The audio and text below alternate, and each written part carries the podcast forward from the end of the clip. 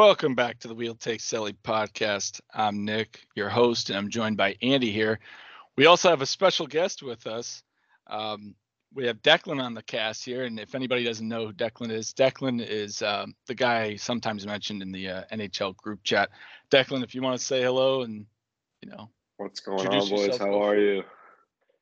Yeah, I'm Declan. Yeah. Uh, I live in California. Uh, a little bit different than these boys when they're up in Buffalo. So it's a little bit different scenery here. Yeah, man. Who's was... your team? Sorry. Oh, I'm an LA Who's your uh, team? Oh, Kings. Nice. Yeah. yeah. Yeah. Nah, he's he's been to a couple of uh, Kings games this season, I think. Um, I want. Did you see them play the Ducks this season? Is that who you? I didn't see them play the Ducks, but I did go to Game Four of the the Kings Oilers, and that was a great game. Oh, that was man. My, that was my first playoff game. That was just electric. Like that was just awesome. You know.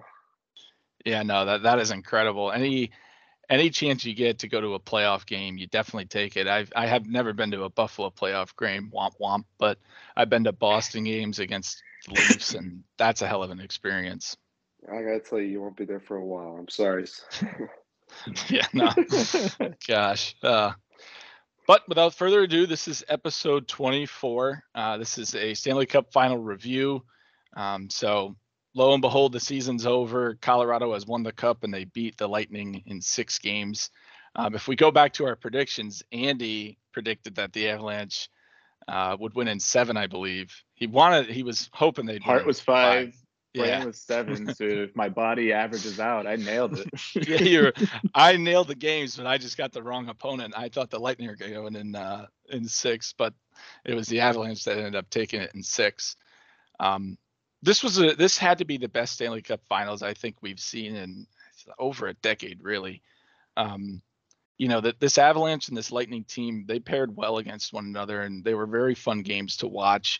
Um, they had their blowouts for sure. You know, games two and three, um, you know, they they clearly went tit for tat in those games. You know, Avalanche winning seven nothing in game two, and then Tampa responding six two in game three.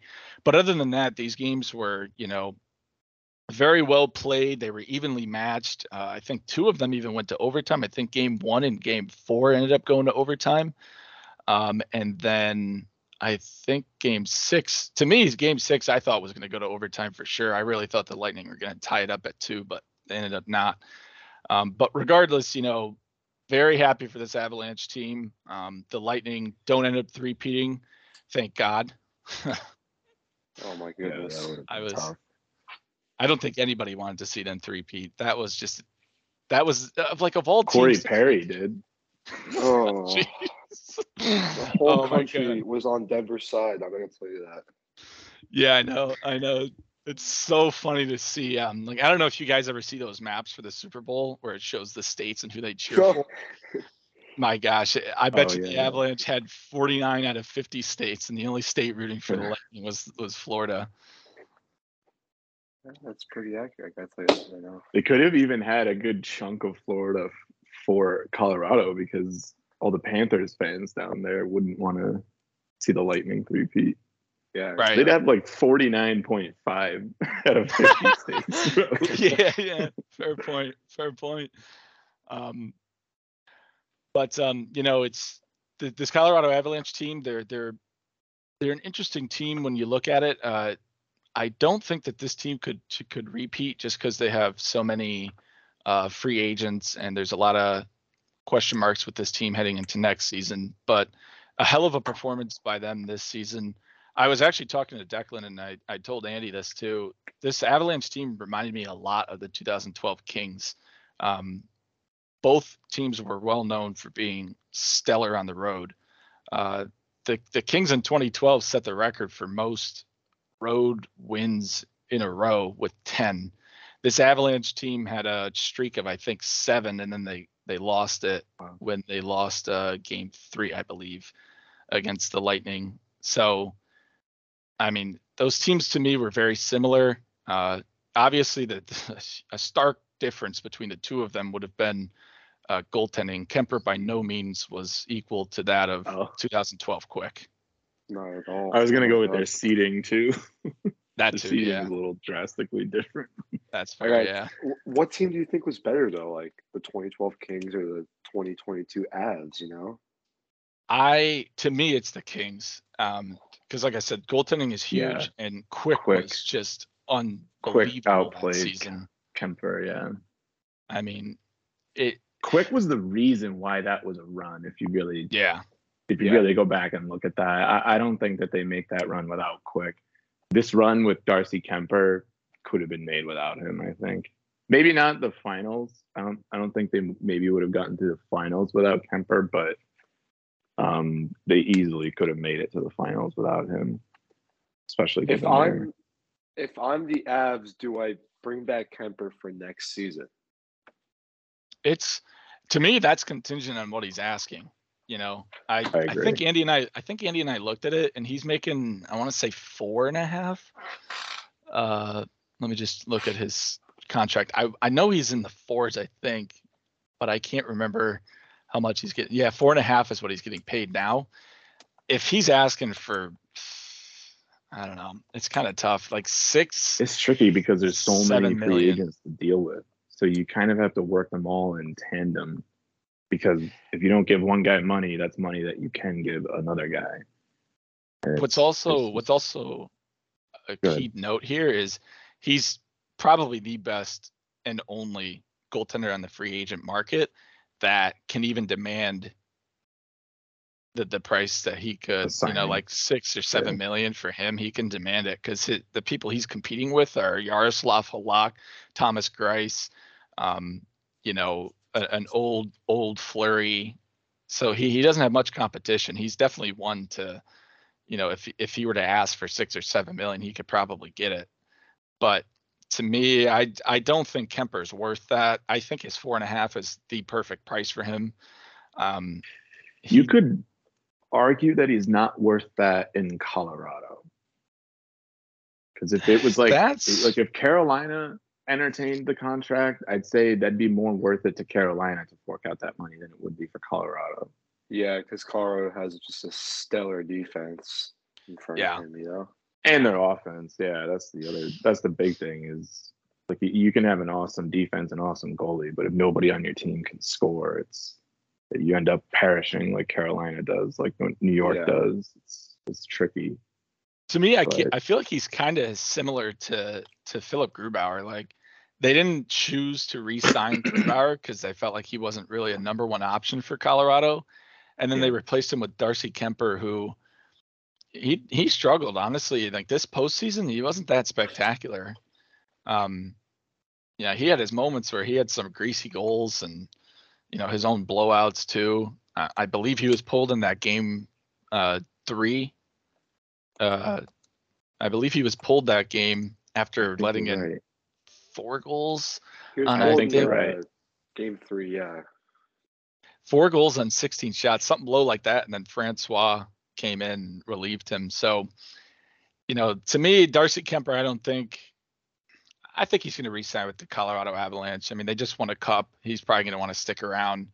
Um, the only reason he wouldn't is if somebody offered him just a ludicrous, a ludicrous contract. If he's looking for the money, yeah. Yeah, exactly. Other than that, I think he stays. I mean, Joe Sakic, honestly, like I think Joe Sakic is a a, a player's GM. Like he's a guy that uh, I think a lot of people can get along with you know, you look at this Colorado Avalanche core, and for the most part, they've stuck around since you know he's came in and, and took over this team. You look at Erik Johnson, Nathan MacKinnon, Landis Landeskog. I mean, any of those guys went to the open market, they could have gotten, you know, Marner and Matthews money easily. Well, not right. not Johnson, but certainly Nathan and, and Landeskog. Like those guys are, they, they, a team would play pay a pretty penny to have them. But the fact that they stuck around, especially on budget deals that they have, I mean, it goes to show you that I think um, Joe Sakic is a very popular GM within this Colorado Avalanche franchise, and you know if if he can somewhat keep this core around still, there's a chance for them to to possibly go back to back. Um, but you know who knows? It's it's just I think it's an incredible job what he did with this team when you consider what was it five or six seasons ago they finished with 48 points and then you know within Five, a decade they they won a cup. Like that's just crazy. Yeah, it's. I, I I don't know what to think about that. There's only five players remain on that 48 point team on this team that just won the cup. That's a good. Yeah, yeah, that's fair. It's who are the five? Is it MacKinnon, Landeskog, Rantanen, Johnson, uh, Johnson? And... There's somebody oh. else. I saw a tweet about it. Maybe Peter Girard. Tweet about it. That's actually tough. I don't know who it would be. I don't think it's Girard. Let me take a look at it right now. All right, go for it. Um, but but going into going back to, to what you were saying, Nick, about Kuemper having a, a subpar playoff, like not really putting together an elite goaltending, uh, similar to like a quick from 2012. I I would really like I just want to take a moment to kind of agree with that. I I also just just that specific piece that you mentioned. I think that there are at least two games, like game one and I think game six, that the Avalanche got away with a subpar goaltending performance both times. I was wait like you were saying in game six, I was waiting for some greasy goal to happen because oh, yeah. it it was regular. It was a regular thing for him. And Tampa is a team that will create those goals, almost yep. fabricate them, you know. And game one, we talked about it uh, in the last episode, kind of because the game had happened, but they really got away with one as a team for kind of falling back on their laurels. And when they yeah. did that, Kuemper got nailed. He got peppered, and that was when the goals came in. So when the team in front of him doesn't have their foot on the gas pedal, you can't really rely on Kuemper to be standing on his head. No, I agree. The, the other thing too is um, the uh, that lightning goal that Stamkos scored in Game Six, that first one, he it, it I don't.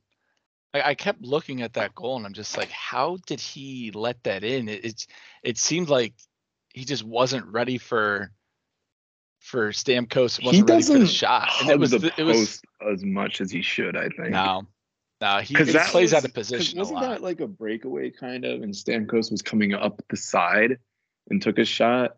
And even though it went in between his arm and his body, if he shifts over and puts his arm on the post, that's hitting him right in the gut. You know? Yeah. No, you guys yeah, gotta keep agree. in mind with uh, Kuemper, it's really his first real playoff run besides last or two years ago with the with the uh, COVID bubble with Arizona, and before that, uh, he had one run with Minnesota in 2014 where he played six, where he played uh, six games and started five of them. But that was like six years ago, and he didn't get much experience from that. The real only experience he got was the COVID bubble, which I don't really count because there's no fans. It's just like right. a different type of atmosphere. So this is like his first real run, you know? If I'm the Avalanche, I think I'd take him back on a bridge deal for like five or six million um, one year. Yeah. See how he plays, and if he plays, if he performs, and give him a contract for like two or three. You know, that's your guy for the next couple of years. Keep the core. No. I like that. I yeah, think no, you're spot on. I, I, think you I should be their GM. Go write a letter to Joe GM. Sakic. Yeah, exactly, assistant bro. GM with Joe Sakic. No, I agree completely. Um, you know, when you look through this games, I quickly looked at some of them. Um, his the game one, they won four three in overtime, but he posted an eight seventy. Uh, game two, he obviously posted a shutout. Game uh, game three, he this was the one he was pulled from, and he let in five goals on uh, uh, 22 shots, That's and he so posted bad. a 773. Um, game four was a 3-2 win. Oh shit. Oh my gosh, damn, I'm sorry. Three games went to overtime. Or am I wrong? No, I think I was right. Only two. Yeah, only two. Okay. All right. Uh, in this game, he posted a 949, which was his best so far. Three two. How many shots did he face on that one though? That's the thing in the one in game four. Game four, he faced 39. That's not bad. Not too shabby. That's he played it looked like they won that game around 12 minutes into the third into the overtime period. He played 72 total minutes. So with like eight minutes left in the overtime, they scored. Um, game five, they lost three two, and he posted a 897. I mean, like, yeah, a lot of these games, he's just he's not posting that much above a 900. And I, I mean, I know when we first talked about the playoffs, and we were talking about, you know, if your goaltender's not posting a 935 or above, you know, you're kind of toast. But again, this is this is a Colorado team that had the offense and defense to just, you know, bail him out a lot. I mean, you look at Cale Makar. What did he have? 23 games played with 20 points. He had the third most points in the playoffs, the whole playoffs behind McDavid and Draisaitl. I know. That's how that's how insane he was this year. He's only 23 was, years old. It was so deserving that he got the, the Conn Smythe. There was nobody else who, who could have gotten that. Nobody like at all. Schussman definitely made a question, like no, a tiny yes. bit, but I mean, yes, everyone knew it was gonna be Makar though. Let's be real. No, yeah, yeah. No, I like your I like your Nichushkin call out because honestly, I felt like he's really underrated on this Avalanche team. You know, being a, an offenseman, you have Rantanen, MacKinnon, Landeskog, Kadri, and even Compher to a certain extent that te- that typically get more of the spotlight that he does which is understandable. I mean, he was bought out by the Dallas Stars not too long ago. He had no goals with the Dallas Stars in his last season with them. It looked like he was on his way out of the NHL and into the KHL, but he's found a resurgence in Colorado and my gosh, he is he's a stellar two-way forward. It's crazy how good his game was this yeah. series. You know, there were a lot of times where he would back check and be able to stop a play or an odd man rush because of how hard he back checked. You know, it was just I give him a lot of credit because I don't think many people even really look at him as as a star player in uh, Colorado. You bring up Compher from earlier. He was that fifth guy on the uh, 48 point team from a few years ago. That's what nice. I thought it was. Yeah, and I and he was actually from Buffalo. I didn't even know this. Greg, my cousin, told me this, but he was traded to uh to the Colorado Avalanche for Ryan O'Reilly. He was a part of that deal. Oh no so, way. Yeah, yep. I didn't know that. He was drafted by Buffalo and yeah. I didn't know that. I, I didn't even know he was a part of the the Ryan O'Reilly deal, but yeah, he was. So, you know, O'Reilly got out of that and ended up winning a cup with the Blues, but he ended up getting eliminated this season by the Avalanche by his former team. Um, but you know, overall, this this was a hell of a, a Stanley Cup Finals. Um, you know, it, it was surprising to me that uh, the Lightning didn't win game four. I really, really thought that this series would go seven for sure. Um, I think a lot of people did too. Just the way that this, these teams were playing, it almost seemed like they were destined to just go seven because um, these are two just powerhouse teams. Um, and the, Lightning, I, go for it, Declan. Sorry, I was saying if the Lightning would have won Game Four, uh, this series was going seven because I don't think uh, Colorado would have won Game Six on the road. It's oh, just yeah. a whole different outcome. I me neither. Me neither. And and the funny thing too was I was watching Game Five, and this is obviously when they were up three to one in the series, and you know, my dad and I were watching this game, and he was rooting for the Lightning.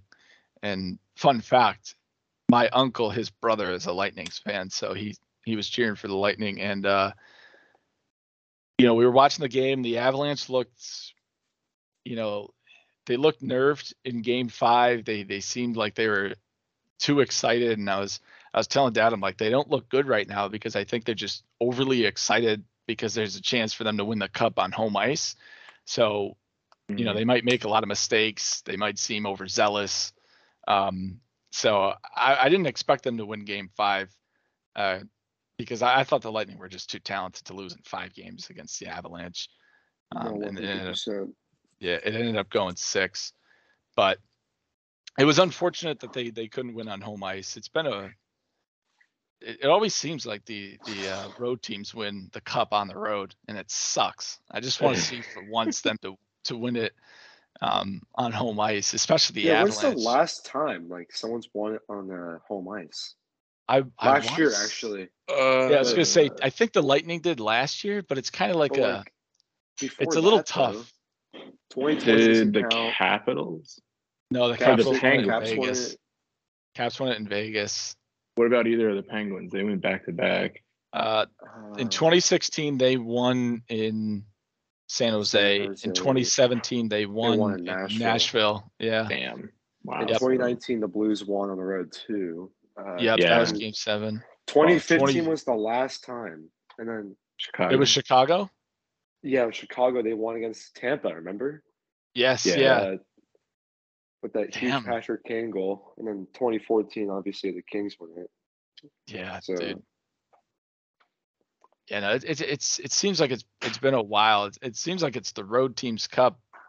Man, it just they seem to always win it on the well, road. I mean, I mean, I think that's a testament to the fact that in in hockey, home arena, home field advantage is the least impactful in the major league sports. You think so? Um, oh yeah, I, I think in hockey, I think hockey is the least impacted by the home team's quote unquote advantage. I think it depends where you're playing because like you know you got these atmospheres like Tampa where there's just a library, you know, and then you got like like the Islanders, you got Nassau Coliseum. Dude. Yeah. Last or 2019 or last year, where it's just an absolute freaking mayhem in there the entire time, yeah. you know. So TD it just kind of depends on where you're playing. TD Garden. I mean, some of these places are just so electric. You can't even like hear yourself talking in them, you know? Yeah, no. I can attest for 2019 when Boston uh, played against the Leafs. I was at the game two um, in that series, and when they scored, my friend, I went with his friend and his girlfriend. His my friend was right next to me, Ryan. I could not hear him talk and he would scream he was like screaming at me. It was to a point where i had to try and read his lips in order to understand what he was saying because him talking yeah. in my ear just did nothing. And it's crazy you know and and that that was a very you know you talk about atmosphere. That that was a game where i don't know if you guys ever seen the hit but it was when Pastrnak crushed Muzzin. That happened that happened right in front of me. I was 12 rows up from that corner. This was also when um, Kadri cross-checked DeBrusk and like sort of knocked him out. For, and Char went after Kadri and he got ejected. I was at that was that game, and it was oh, electric. Oh, um, but Tampa Bay, no, to your point, Declan, like even in this series, whenever the Avalanche scored, that place was quiet.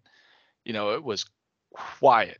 If Tampa I mean, wasn't, like, they were they were loud for like a minute, and then they just shut up. You know. Yeah, no, I agree. It's it's not like Colorado. Like Colorado, and I think game one or two, they played the uh, Blink 182.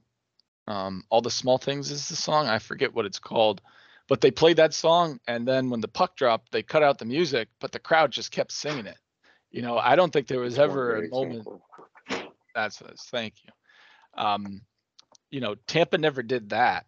You know, they never had they never had a song like that where they they were able to cut it and the the crowd continued on to cheer or sing the song. Um, so yeah, that like, and it, which is kind of crazy for a team that's won back to back and en route to win three in a row. You know, it's it's a little shocking. There was there was a little bit of a crazy debate in the NHL chat, but it was um is Denver a hockey city? It's tough. I really feel like I don't know. It's you have the Broncos there. It's a hockey climate, I would say. It is, yeah. I would say if I had a list all the professional teams there, I'd say Broncos are number one, especially because now they got Russell Wilson. You know, this team looks somewhat good this in heading into this uh, NFL season. Yeah. So I think they're number one. But after that, I I would put Colorado, the Avalanche. I definitely put them pretty confidently at number two. I don't think the Rockies beat them out with how bad they've been recently, and then oh my god, they're uh, so bad. The yeah. Nuggets, the Nuggets haven't gone to a final ever. I mean, they got uh, yeah, they got um, what's that guy's name? Jokic, I think, right? No, yeah, Jokic. Uh, yep, Luka.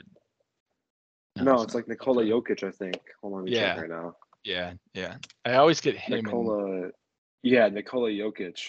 Uh, he plays for the Denver Nuggets, but yeah. I put I honestly I'll put the Rockies over the Nuggets just because no like, the Rockies were a little bit they were good a few years ago, but I mean like they're just trash now, you know. No, I but, agree. I, I think the Rockies definitely go ahead of the Nuggets simply because Coors Field is regarded as like one of the most you know, beautiful stadiums in all of Major League Baseball. So, you know, if you go there, you at least get a great experience of a very nice, well-rounded ballpark. It's um, also known that if you hit a home run, it carries more because of like the the uh, altitude or something like correct. that. I'm not sure. Yep. So, no, I think you're right about that. The air yeah. is thinner, so there's less drag. Yeah. Yeah. Man, it's science. Nuts. It's science. Who does Colorado need to resign this year? That's a good question. So they they have yeah. So who are their 12, 12, UFAs? Just can you just list okay. them off? Yeah, I'll list them off. So uh, Nicolas Aube-Kubel is number one. Arturi Artturi Lehkonen's number two. Burakovsky is number three. Cogliano number four. Uh, Darren Helm number five. Kadri number six. Nichushkin number seven. Uh, Nico Sturm number eight. Uh, Jack Johnson number nine. Josh Manson uh, number 10, number 11, Murray, Ryan Murray, and then Darcy Kuemper. Okay. Um, so of those two, of those, it's tough, but I would say you you resign Kuemper, you resign Manson, you let Ryan Murray and Jack Johnson walk. I don't think they're going to provide much for you outside of what they did this season. I think, I think you, you let because Erik Johnson might retire, so you got to keep that in mind too. Because he said he might he wanted to retire last year, but I'm not sure if he stays. Like truly, I don't think he would. I think you know if Jack Johnson were to resign, it'd be like you know a budget option, and he'd resign simply because you know it's a team that's good, and he'd be able to get playing time, and possibly play again in the playoffs and win another cup. That's the only reason why I think he'd resign with the Colorado Avalanche. But as far as you know, repeating and going back to back, I don't think he's needed in order. You know, like I don't think he needs to resign in order for Colorado to go back to back. That's not a defenseman I'd throw money at, even if he's cheap, just to resign him. You know, at that point yeah. you're just resigning him just to be like, hey, welcome back. You know, you were part of the squad last season. Remember the good old days. yeah, exactly. Like it'd be out of nostalgia, really. Um, I think uh, guys, I think uh, make a decision first between Kadri and Nichushkin. Pick one of them as the guy you're going to go after to keep as your two way forward. If you can get both of them, all the better. I think right. you're right, Nick. I think sign Darcy Kuemper, and I think after that, just work through everybody's contract and, and I think you guys that are willing to, to take cuts, bring them back aboard, and guys that aren't, let them go to the market. I would say. I think you let Kadri walk and then try and have Newhook take that uh, second center because Kadri's gonna be 32. He, he he's great. He's a great player, but I think he only declines from here on out. Um, yeah, Newhook's really? Newhook's 21. He showed some flashes of some uh, decency potential this year, and I really like him like as a player. And I I do believe he has potential to take over that two center role. But if you guys, if the Avalanche really wanted to, they could sign like a veteran two center you know, someone like I think the the angle on Kadri too is that he's the catalyst. Like he's such a good catalyst player, like a Marchand kind of thing. And in the playoffs, that to me, that's invaluable. Like that's not a skill you teach somebody. You're you're coach. You're not getting coached on like how to get under other guys' skin, kind of thing. And and so Kadri and Marchand, those guys just do that inherently. So that would yeah. be the one point that I would want to keep Kadri for. Other than that, though, beyond that, I, I would agree with you, Declan. I would say letting him walk is not the worst thing, especially if you feel like you can replace that piece yeah. of, of the puzzle, the, the identity of him. I'll also mention that they have $25.6 million in cap space to sign these guys. Um, and I think Nazem Kadri is definitely going to take a big chunk out of that.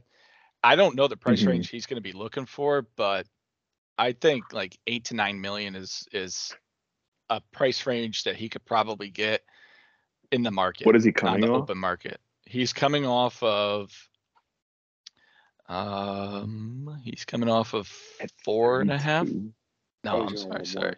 No, no, no. Where is it? Wow, no, he is coming off of four and a half. Wow. Yeah. He's gonna I don't I don't know that they're gonna double a 32 year old salary. Or you think he well, can get that in the market? Is that what you said? Yeah, that's what I'm saying. Okay, okay. Like he can easily yeah market. You you look at what look at what um you know guys like uh Seth Jones and and Dougie Hamilton got on the open market. Man, they got paid. I'm and just... I think it's Kadri, oh. man, with the stats he provided this season for Colorado. I mean, I know th- really. He's gonna honestly, be 33 I, though, man. Like, no, I'm now getting into that window of. He'll be 32, but still, yeah. Oh, 32. Okay. Yeah. No, it's, but I think I mean, you sign until like a one year. Nah, that'll be a two year. Two yeah, or three or year if you want to be safe with Colorado, and give him like seven or eight because I do because he's been like kind of consistent his whole career, right? No, yeah, he yeah. has been. He's just he's one of those guys where he's just been super consistent. I I do believe that he could put up like sixty or seventy points again this year if you put him with like with a good line. You know, like who did he play with this year? He was playing with like. I think he played with Rantanen and uh Nichushkin, I believe. I think that was their second together. line. Yeah, like put them both back together and you know, it's that would be a solid line. But I don't know if you're Colorado, you can get both Nichushkin and uh, Kadri. So no, yeah, that I think agree. I think you I, definitely prioritize Nichushkin though, 100 percent over Kadri, just I, because like you can find a center on the market, you can't find Nichushkin, kind of, you know.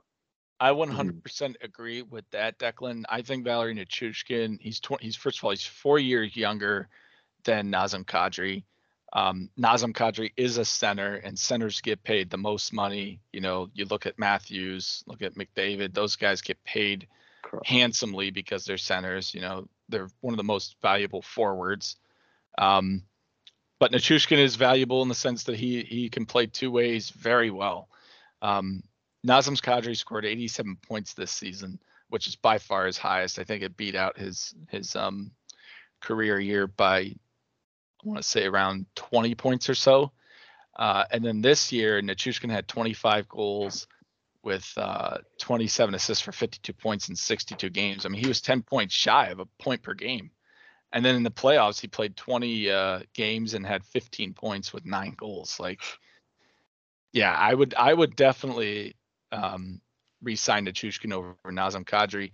One thing I will say, I think Joe Sakic could be a guy when the negotiations happen with Nazem Kadri, if they were to re-sign him, make the point of saying, you know, we were the team that gave you the first cup. Um, you know, if we keep you, Nichushkin, and most of this core around, there's a chance we can repeat again. And you know, to your point, Declan, a two or three year deal I think would be pers- perfect for Nazem Kadri. Um, if if he's re-signed by Colorado, win-win. I should say, yeah. If he so if he resigns with Colorado, you, if it's a short term contract, you can give Kadri the money to make him feel good. And right. because it's short term, you're not taking a massive risk. Two years and you're out of that. And even after one year, you might be able to trade it still. I mean, that's still a decent well, even player. If he puts up like 60 or 70 points this year and, you know, Colorado's right. eliminated in the second round, you can easily get rid of him for like a, you know, someone else, you know? He'd oh, be yeah, he'd be a really easy like off season there, Declan. And then he, if he doesn't go on the off season, he'd be a fantastic like trade block uh, or trade yeah, deadline. A rental. One hundred percent. Like that would yeah. be something that they could definitely invest in. I think Joe Sakic already knows all of this, honestly. You're yeah. right. Oh yeah, he, it's because as soon as as soon as you win the cup, you're calling those guys up. You know, twelve UFAs. You're calling every one of them, and ask I feel like Joe Sakic's kind of been like looking at this for a while now, though. He he knows what the hell he's doing, honestly. Oh, I oh yeah, he does. Yeah, he does. He's so, thinking two, three seasons ahead all the time. A hundred percent. So Artturi Lehkonen. So he's an RFA. Um, Nicholas was he the game-winning goal scorer again? I yeah, think he, he was. He was. He was. Nicholas That's pretty cool. Kubel is also an RFA. So I think you definitely keep Lehkonen just because like how clutch he is. He's a good. he's a good player. He's a he's a great player. So like, I don't know how much he's coming off of, but I mean, how much do you think he's going to get? So he's coming off of and this deal was actually through an arbitration filing. He got two point four million dollars off of arbitration, and um, this was signed by Marc Bergevin of the Montreal Canadiens in 2019. I think coming off that, I think he still gets paid in that price range. Honestly, I don't think he gets necessarily a raise a raise with this Colorado Avalanche team. Um, he only played 16 games for them, had six goals, three point, uh, three assists for nine points, and then obviously he he split that with Montreal. He was dealt the uh, trade deadline. So with Montreal, he had 58 um, games played with 13 goals, 16 assists for 29 points with Montreal. Um, so he was a he was a goal short of 20, and I believe he played on the third line for Colorado. You have a 20 goal scorer yeah. at least or near the third line, like that's solid, man. That's really solid. Um, and then in the playoffs, and here's the thing 20... with him, like you see him, like you, Declan, you mentioned that he was, you know, he kind of came up clutch a couple of times this season, last season as well. You know that that build of this player is sort of like a Justin Williams. You know, you don't you don't rely on him to really light the lamp up throughout the regular season. Really, not even during you know the beginning of the postseason.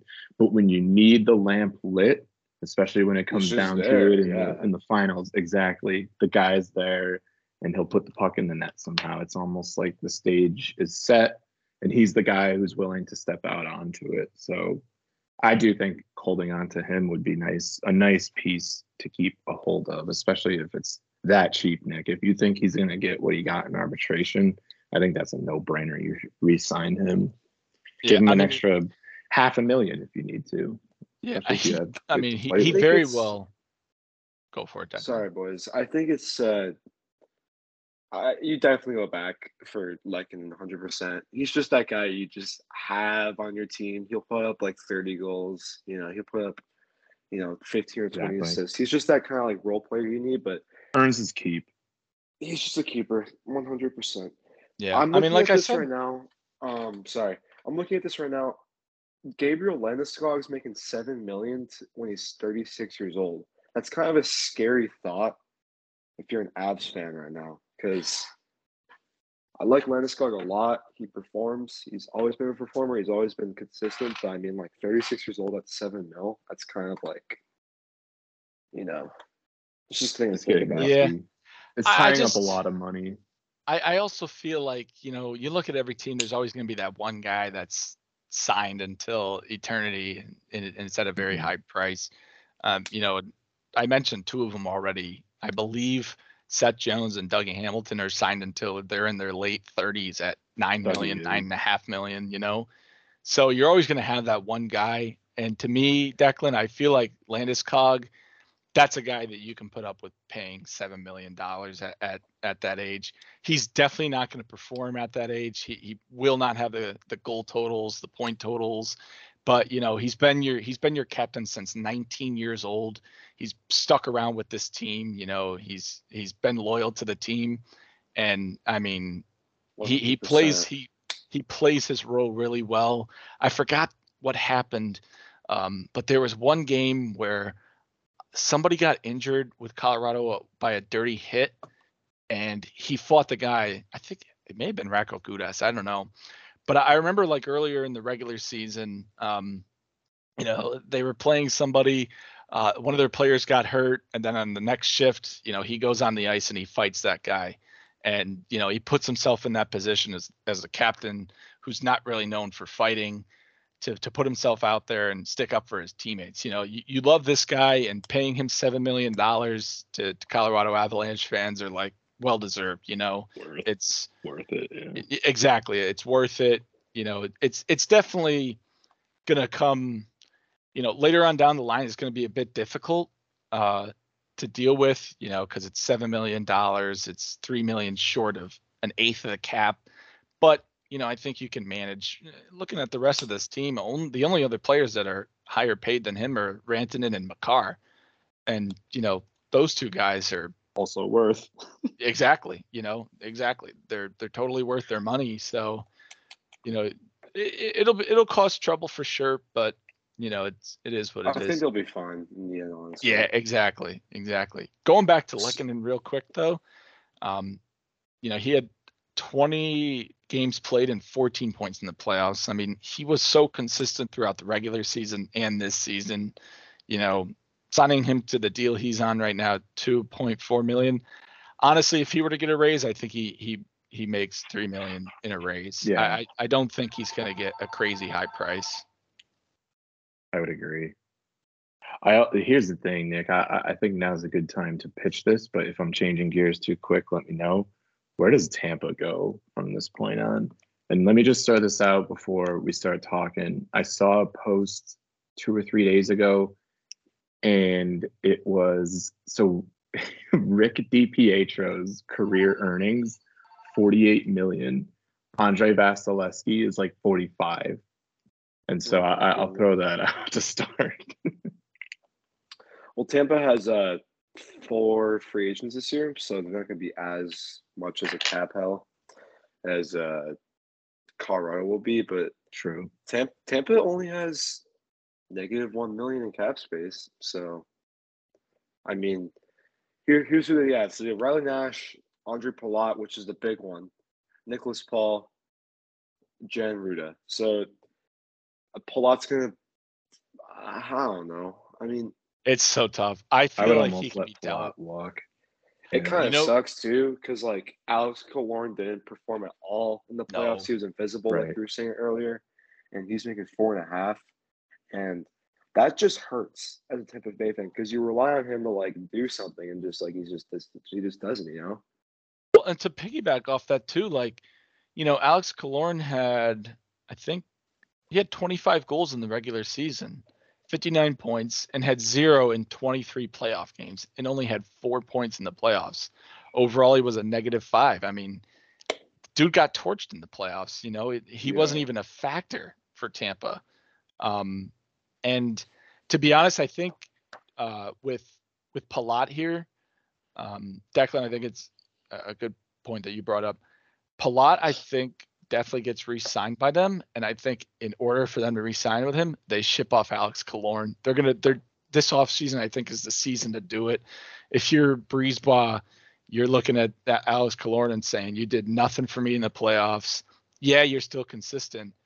And, you know, it's it's good that he's still consistent because he can be dealt for, you know, a pretty price. I mean, he'll probably go for a third, maybe a second rounder if they were to trade him. Um, but I think that they they try to make an effort to trade him to make or room for Palat. Like a younger player who's making like one or two million. That's a yeah, yeah, around an entry a, level deal or something. You know? Yeah, that can try and perform because uh, I think uh, who's the Tampa Bay GM, Julien Julien BriseBois. Yeah, I think BriseBois can like kind of pull something out of his ass with that. You know, honestly.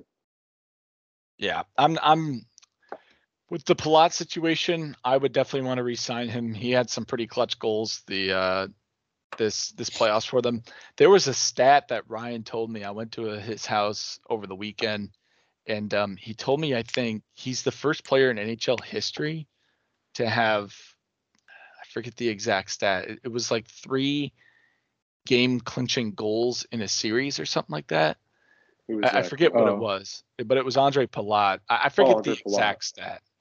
Um, but it, it, was he was like it was just this random you know ESPN stat that yeah. was just like what? Like I don't think anybody's really looking that deep into Andre Palat, but hey, if you are, good. No wonder you. he's the first person to have done that. so, yeah, exactly. Ryan McDonagh. Yes. Yeah. 6.7 till 2026, 2027 season.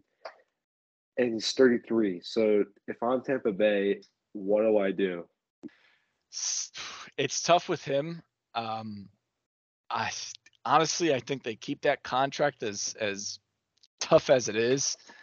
I, he's just one of their best shutdown defensemen. I mean, his his point totals will definitely not um, justify his contract whether you're looking at a playoff or regular season. He's he just isn't the the defenseman he used to be, but he's a hell of a, a shot blocker. He's a hell of a defender. Um, you also have to look at that too. He's got a no trade clause on that. Um, oh, really? Yeah, no trade clause. So I, it's, it's tough to oh man tough to deal him away with that contract. That's gonna um, be tough.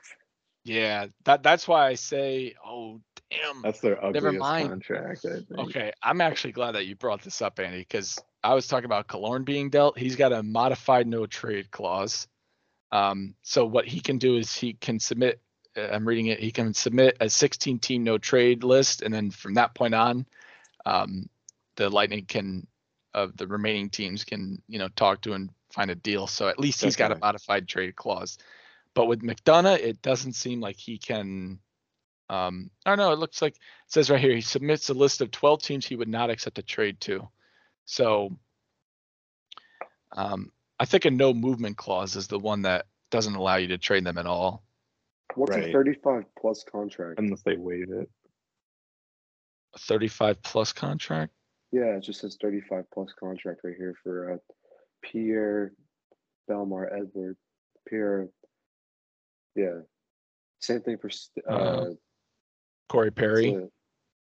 I think it's just their age because Bellemare's 37, Perry's 37. So I think it's just you know they're above like the age of contract. yeah they they're above the age of 35. So it's like oh I see yeah. Yeah, I'm surprised Corey Perry still has another year signed with that. Uh, I, I thought he was done after this season. I thought he was a UFA after this season. I didn't really take, pay close attention to Corey Perry in the playoffs, but how did he perform? like as a player. You know, he was there. Honest, honestly, Declan, I'd I'd have to agree. I mean, I think the fact that you didn't really notice him all that much in the playoffs just goes to show, just goes to show how he played. You know, 23 games, 11.6 goals, five assists. I know yeah, when we reviewed line though, so.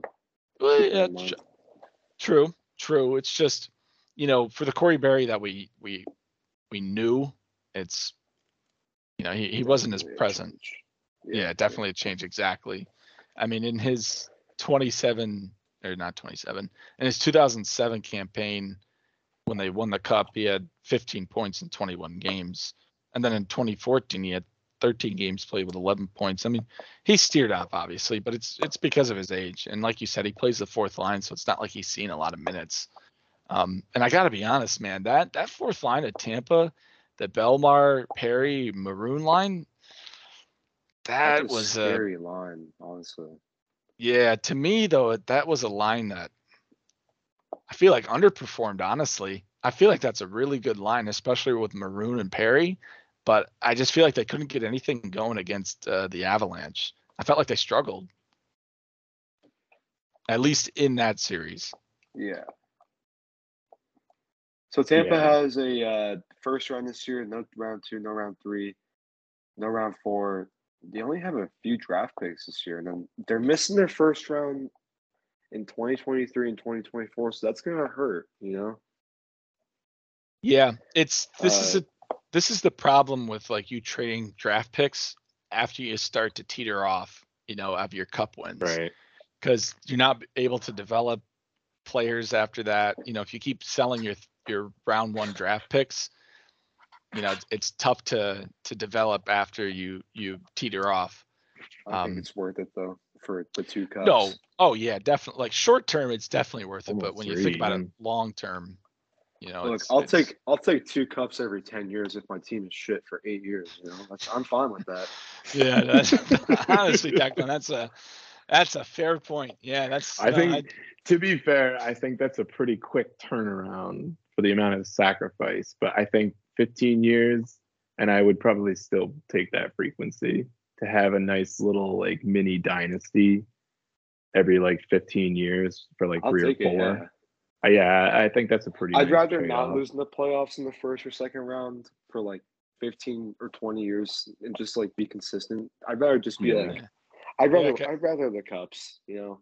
Because even sounds... after the like dynasty era, like the mini dynasty falls off, like Tampa will still make the playoffs for the next two or three years, foreseeably, in my opinion.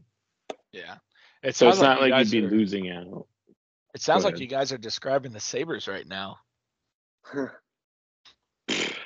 you it is Sabres. I wish. A lot of I things wish. to figure out oh my gosh. I hope they figured it out.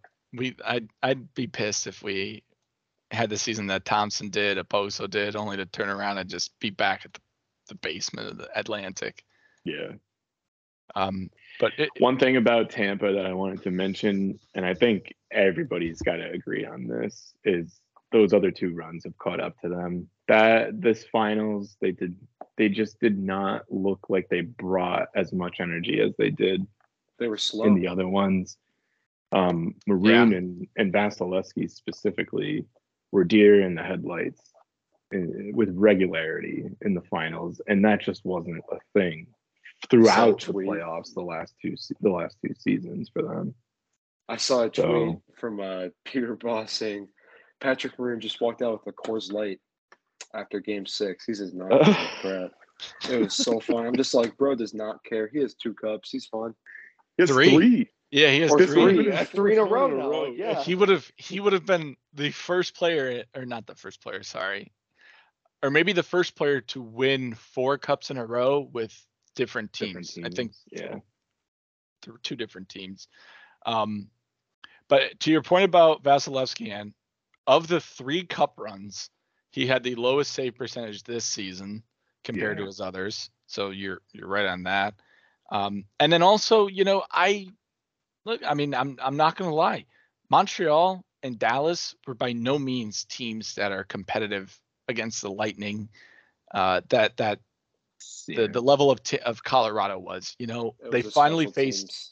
they finally faced a real team in the in the Cup Finals and they couldn't beat them. You know, it's and but they put up a hell of a fight. You know, they they lost in six games, but you know, it's this this they weren't going to go out like like Montreal and they weren't going to go out with Dallas. I mean, for God's sakes, Dallas Dallas.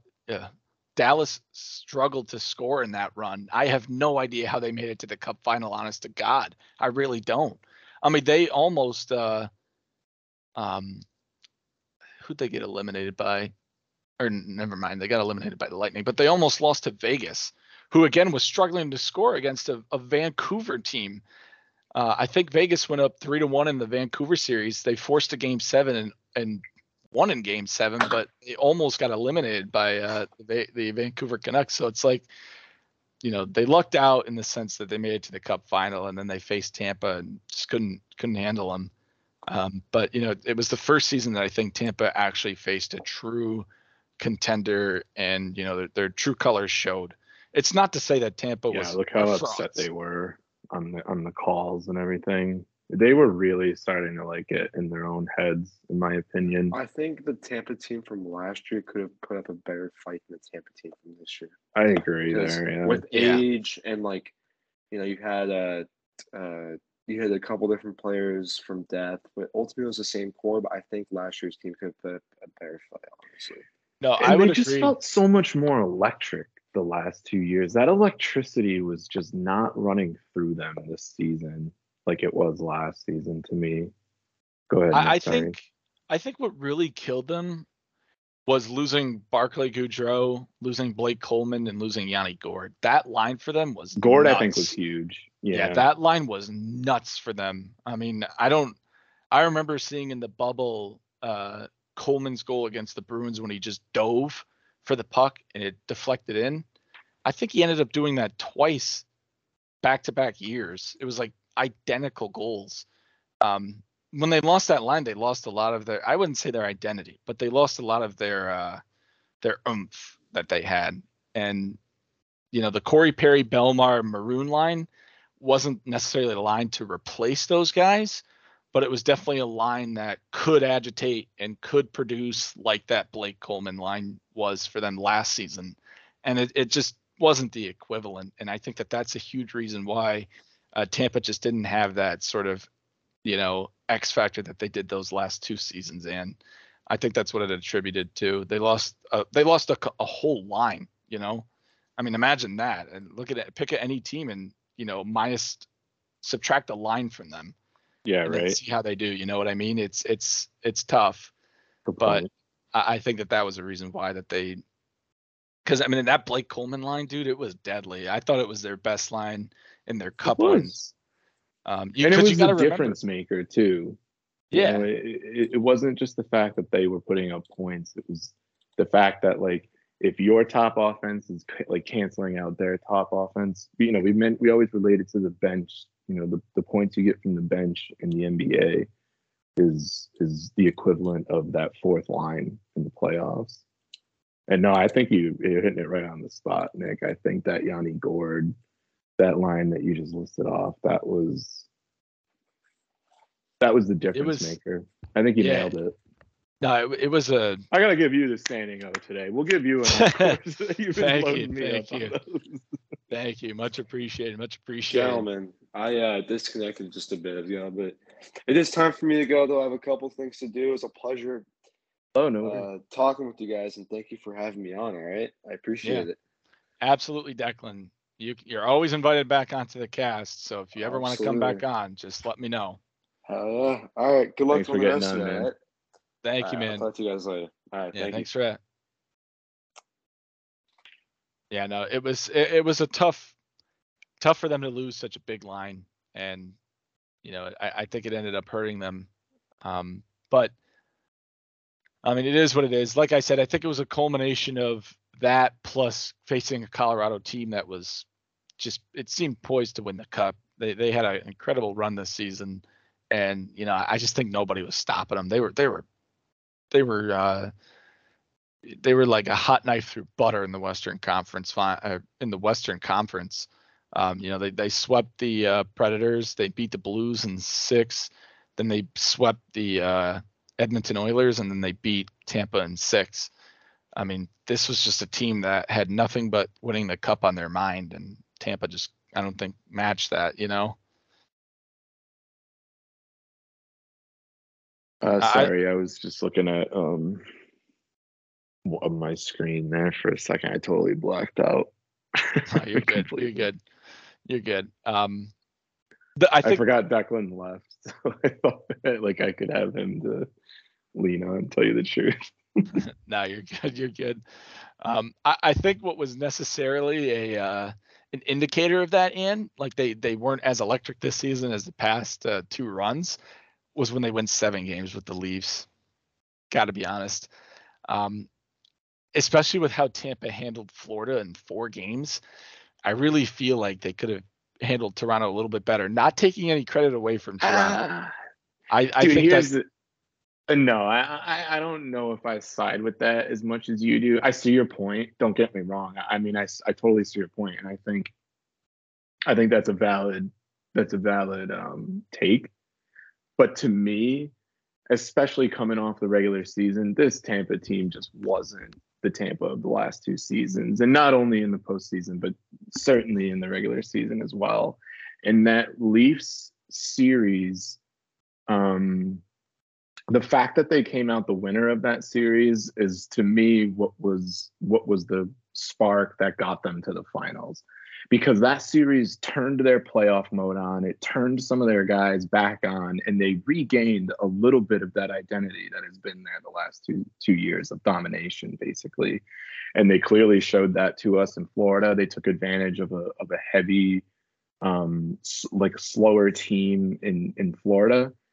Uh, and they swept them out of the playoffs and they made it look like they were right back on target with who they are but I think the Rangers gave them a really good fight. I think that was the fight that Carolina gave them as well. But Carolina was fighting a ton of refing involvement in their series, and and I think New York just looked a lot better doing it against against Tampa Bay. But man, that Tampa Bay team, you know, two years ago, last year, if they met that Rangers team in the conference finals, I don't even know if the Rangers pull out a game, man. I, and, I would agree. And I just I just don't think that they I don't think that they had the ceiling this year that they had the previous two seasons. And honestly, that's what came back to bite them in the finals. Because to your point, this is really the first true Stanley Cup contender that they're show like show uh, showdowning with uh, in the finals this year. But I do see your point, man. I, I totally see how you could you could argue that the way that they handled that Leafs series, like, yeah, I mean, hey, they had a rough regular season and they weren't the same regular season team, but come playoffs, they should have stepped back up to the plate before the series even got going. So I can totally see your side of that as well. Yeah, and I say that because I mean, like I said, they they swept the best offensive team in the regular season in the um Oh, good point. Uh the Florida Panthers and then when they went to go face the Rangers in the conference finals, they find themselves in the first two games outscored I think 9 to 3. I want to say off the top of my head, I think that's what it was. And then after that, complete shutdown. The Rangers only scored 5 goals for the remaining 4 games of that series and they won four straight, which is tough to do in an Eastern Conference final game, and that's tough to do when you're already down two nothing in the series. Uh, I would agree with you in saying that that that uh, Toronto series definitely seemed like it woke them up uh, with the arguments I just made a second ago with how they handled Florida and the Rangers. Um, but it was, I think that goes to show that they could have dialed that notch even against Toronto and possibly won or beat them out uh, sooner than seven games. You know, it's it, it's again this this wasn't necessarily to say like oh you know Toronto's a terrible playoff team, so you know Tampa Bay Lightning should have swept them or the Tampa Bay Lightning should have finished them off faster. But it is just to say that you know that was the only team that took them to seven games, and it's probably of the four teams they faced um, probably everybody's last pick to say, "Oh yeah, Tampa would go seven games with the Leafs." I know at this point, people That's look at really a bracket. good point. I see. Yeah, you know I what I mean. Like, I mean, it's it's tough because you know Toronto seems to but, always go seven games no matter who they play.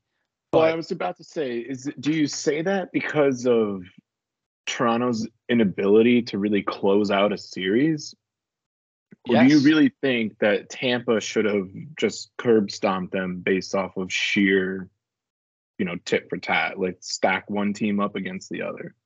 So I think that um, Tampa should have finished them at least in six games, which, oh, wow, one less game, real big difference. But it's, it's, Tampa has won back to back cups. They have the playoff experience. They know what it takes to win. They have that energy and they have a solid goaltender in Vasilevskiy. The Leafs, their goaltender, their starting goaltender, we said in the second half was one of the worst goaltenders in the National Hockey League, and Jack Campbell, and I love that guy, um, but he, he wasn't playing that great in the regular season. He had his struggles in in the uh, in the series with Tampa. Um, yes, Marner, Matthews, those guys stood up for uh, Toronto, but you know, it, it's just to me, Tampa, I felt like on paper was the better team, and I really feel like with their past experience of the two Cup wins, um, mixed with the fact that Toronto just can't seem to to like you said close out series. Um, they can't seem to win in the playoffs because uh, again, this is the second time in three years for the Toronto Maple Leafs where they've had a three-two series lead going into game uh, six, and they can't finish it, and they ended up going into seven and losing in seven. But it's just to say that I thought Tampa's experience, I guess overall, you know, short to wrap it all up, Tampa's experience that they've had the last two years, coupled with the fact that you know Toronto just can't seem to win in the first round, they don't have a lot of playoff experience. I really felt like Tampa was going to have that edge, and it didn't necessarily factor in with the fact that it went seven games, if that makes sense you know, especially because they beat Florida yeah. in, in four games, then they beat, you know, the Rangers in six games, winning four straight. I, I felt like that was probably their worst performance, if I'm being honest, of, of all the series they've had. Now, obviously, losing in the cup, that's you could argue that's the worst um, performance I they had. Would, but I would only disagree because they at least demonstrated their resilience throughout the entire Toronto series. I don't think their resilience was even, I don't even think a fraction of it was on display for us in the finals. Yeah, no, that, that's fair. It's, and like you said earlier, it, it seemed like that Toronto series made Tampa flip that switch to yeah. go off, you know? So I, I definitely see your point there. But I guess the point I'm just trying to make is, you know, it's the first round. Tampa, you know, they know what they need to do in the first round, get through it. and mm-hmm. they they had their struggles. Like I said, they were down three two, and it looked like, you know, going Toronto was going to right. Yeah, going into Toronto, no. which was or sorry, no, no going into no, Tampa. Going into Tampa. Going into Tampa. Yep. Um, it looked like wow, the the flip, the scripts were going to flip. You know, um, Toronto was going to win their first series since 2004, and Tampa was going to get booted out in the first round. Um, before you know the fir- for the first time since they uh, they lo- they got swept by the um, Columbus Blue Jackets. So it looked like the the scripts were flipping until you know Tampa ended up winning in seven. But yeah, it, it's I, I just felt like Tampa could have maybe done a little bit more in that in that Toronto series. I guess my question is why did it take that Toronto series for them to flip that switch? Why wasn't that flip why wasn't that switch already flipped going into the playoffs when you could have possibly re uh three-peat it, you know? Like yeah. I feel like that's a lot of motivation for you to just, you know, curb stomp teams. Not to say that Tampa is just going to sweep everybody and win their third cup in a row, but it is to say, you know, they they they have the um talent and the star power to to get through teams like they did this regular uh, this postseason. Um, so overall, I guess you know why did why was that Toronto series the series that made them go, oh boy, guys, you know we gotta the switch wasn't on, so let's flip it, and then yeah. they started playing like that, you know. So I guess that's what I'm trying to get at with with Tampa here. That's fair. I think you make really good points, dude. I mean, just because I disagree with you, don't don't think I uh I don't see your point, I guess. No, yeah. Yeah. And I see your point too. You know, Toronto, I think like specifically this postseason, I I really feel like Toronto had their best performance. I, I think that this is like their least embarrassing playoff loss yeah. in the first round. And I think that this is like this is them on the road to to success really. I, I think next no. season you know, I, I really think that they can win a series next postseason if they make it. I know we're I thinking totally way agree. ahead at this point, but they're on the right path. You know, they they went seven games with the Tampa Bay Lightning. No other team can say that they did that um, this postseason. You know, mm. uh, so they they got a lot to hang their head on, but at the end of the day, I think they should be proud of how they handled the back-to-back Stanley Cup champions and the possible three-peaters at the time. You know, it was mm-hmm. it was a it was a great performance by Toronto.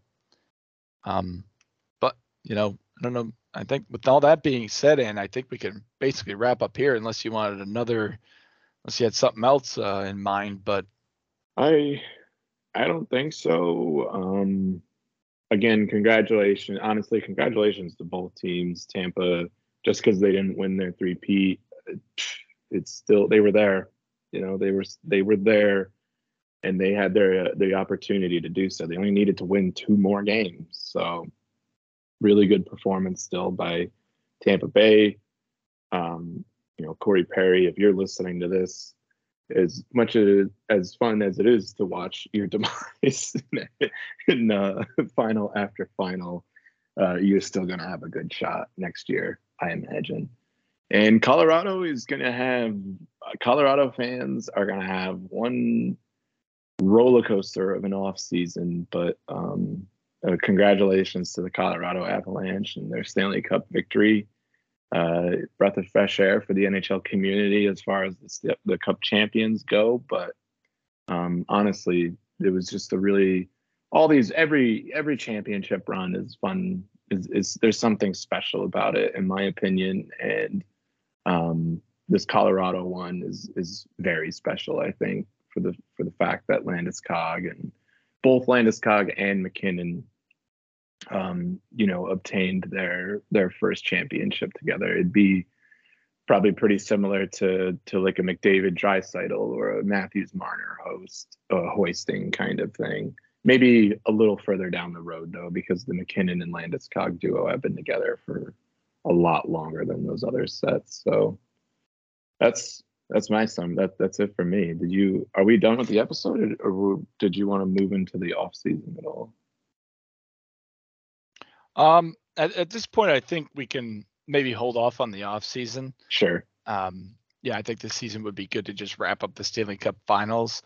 and then maybe in another uh, episode we can focus more on the off season. Um, it, it's going to be tough to talk about though, because there's just not much going on. But you know, we'll see what happens. See the trades and stuff like that. Yeah. Um, with the off season too, once moves start being made, then there's more to talk about. Right now, we just kind of be like speculating where guys could go, what deals they're going to get, etc. Um, but I, I'll, I too will take this time to, to congratulate both teams, like you said. Um, you know, for Colorado, it was getting to a point with me where I thought this team was going to be the new Washington Capitals, where they could make it past the first round easily, but that second round was their Achilles heel. Um, and it was, you know, it was getting to the point where I thought, boy, you know, are guys like Landeskog and guys like um, MacKinnon, are they going to want to stick around with this team if if things keep going the way that they're going. Um, I watched this really nice edit I just saw. Um, it started off with highlights of them losing to the Vegas Golden Knights. It showed the post uh, the post game interview with um, MacKinnon. He was upset. He was almost speechless. You could clearly tell he just didn't want to be there. Uh, and then throughout the rest of the edit, it's the Colorado Avalanche just highlights throughout the regular season, the postseason. Um, you know, I, I don't think that uh, this was similar. I, I, I told Andy in a text in the group chat. I don't think that this was necessarily like an Ovechkin Cup where it's like, you know, he's one of the greatest players in the National Hockey League, but he doesn't have a cup to show for it. It wasn't at that point yet, but you know, MacKinnon mentioned in the uh, interview last after last season you know, he's going into his ninth season. He was drafted in 2013, and he's going into his ninth season, ninth season with nothing to show for. Um, and you know, at, at, that point in your career, you already have want to won a cup, or at least had chances to. You know, this was his first chance um, that he was able to. Uh, and the same with Landeskog. That that extends to Landeskog. That extends to Erik Johnson, um, and to a certain extent, Rantanen not so much, but I'll add him because he's been that core for them. You know, those guys have been dying to get a cup since they joined this Colorado Avalanche team and, and they got it. So I, I would definitely congratulate them. And then, you know, to Tampa Bay, it's tough to do what you guys did. You know, to go back to back is really, really tough. Um, the, the Penguins were able to do it in 2016 and 17, but it's just, it's an accomplishment in and of itself uh, to be able to go back to back. It's it's very hard in this league to do so as well. Um, I feel like in other, other leagues it's it's not as hard. Um, but you know, especially the NHL and hockey in general, it's it's it's very tough because of the salary cap and all that. Uh, yeah. To keep a team together for so long to be able to win. Um, so I, I, congratulate the Tampa Bay Lightning. It's it's incredible that you guys even had a third opportunity to win, uh, because the likes of that we haven't seen since the 1982 uh, New York Islanders. That was the last team that won uh, three in a row, and you were on pace to do that. And it's just incredible that they put themselves in a position to do so. Um, you know, and, and it's it's it, it was just incredible to watch.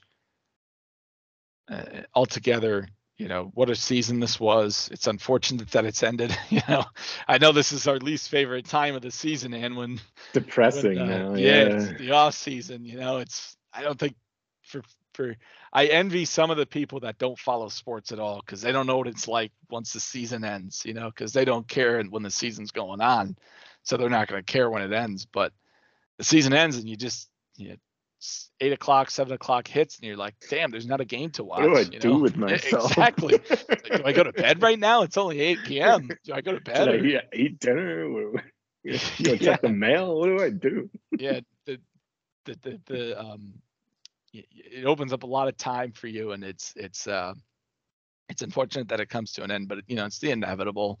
Um, but what it also does for me is, hey, it makes me look forward to next season when it starts. That's that's huge for me. Um, and with our podcast, obviously, we'll be able to do episodes during the season or the off season, I should say. Uh, altogether, like I said, uh, you know, this po- this off season gives us time to um, make episodes and provide content for you guys when there isn't a season. uh, which is what I look forward to. You know, previous to starting this podcast, Andy and I never had that opportunity, uh, but now we're in a, now we're in a position to at least with the time that we have now during the off season, not watching games, we can, you know, get together and create a podcast. So there's at least some entertainment while we wait for the next season to start. So it's yeah. been uh, it's been great starting the podcast and having that sort of cushion when you come into the off season, um, because now we can devote our time to create some uh, some episodes for you. Um, to preview a couple of ideas for you, we'll uh, we'll do like uh, Andy mentioned, we'll do the off season where we just kind of look at free agent signings and stuff like that. Um, look for that after July 1st. I think July 1st is when that whole free agency opens up. So uh, when that's when that happens and it seems like it's died down, we'll create an episode, review it. Um, we're gonna have another special guest on. Not gonna spoil it, but we're gonna have a special guest on in an episode to talk about um, where this certain player's team is headed and uh, you know what the heck is going on in the organization. I, I can't wait to look for. I cannot wait to uh, to create that episode. It's to be a blast. Um, and then you know we'll also brainstorm other ideas that we can come up with uh, to do for uh, episodes. But uh, but for right now, we got at least those two in mind. And you know, with that being said, I, I think we'll wrap up the episode here. Um, you know, thanks for listening, everybody, as always. Um, you know, congrats to everybody in the season. I hope you guys enjoyed it. If there's any Avalanche fans listening, congratulations to you. Enjoy the party. Yeah, enjoy the party. I hope you guys go to the parade. I actually had a friend. She lives in uh, Colorado, but uh, she's not actually there right now, so she's not able to watch the the Cup parade, which is unfortunate. But uh, you know, anybody who is in the Colorado area, definitely go watch that Cup parade. It's always fun to see uh, the Cup parades, especially for guys who haven't who it's their first Cup, like MacKinnon, Landeskog, and and McK- um, Rantanen. Sorry. Um, and and yeah, so with that being said, I appreciate you guys making it all the way here. Um, look out for our episodes during the off season. Uh, be on the lookout for those. And without further ado, until next time, peace, peace out. out.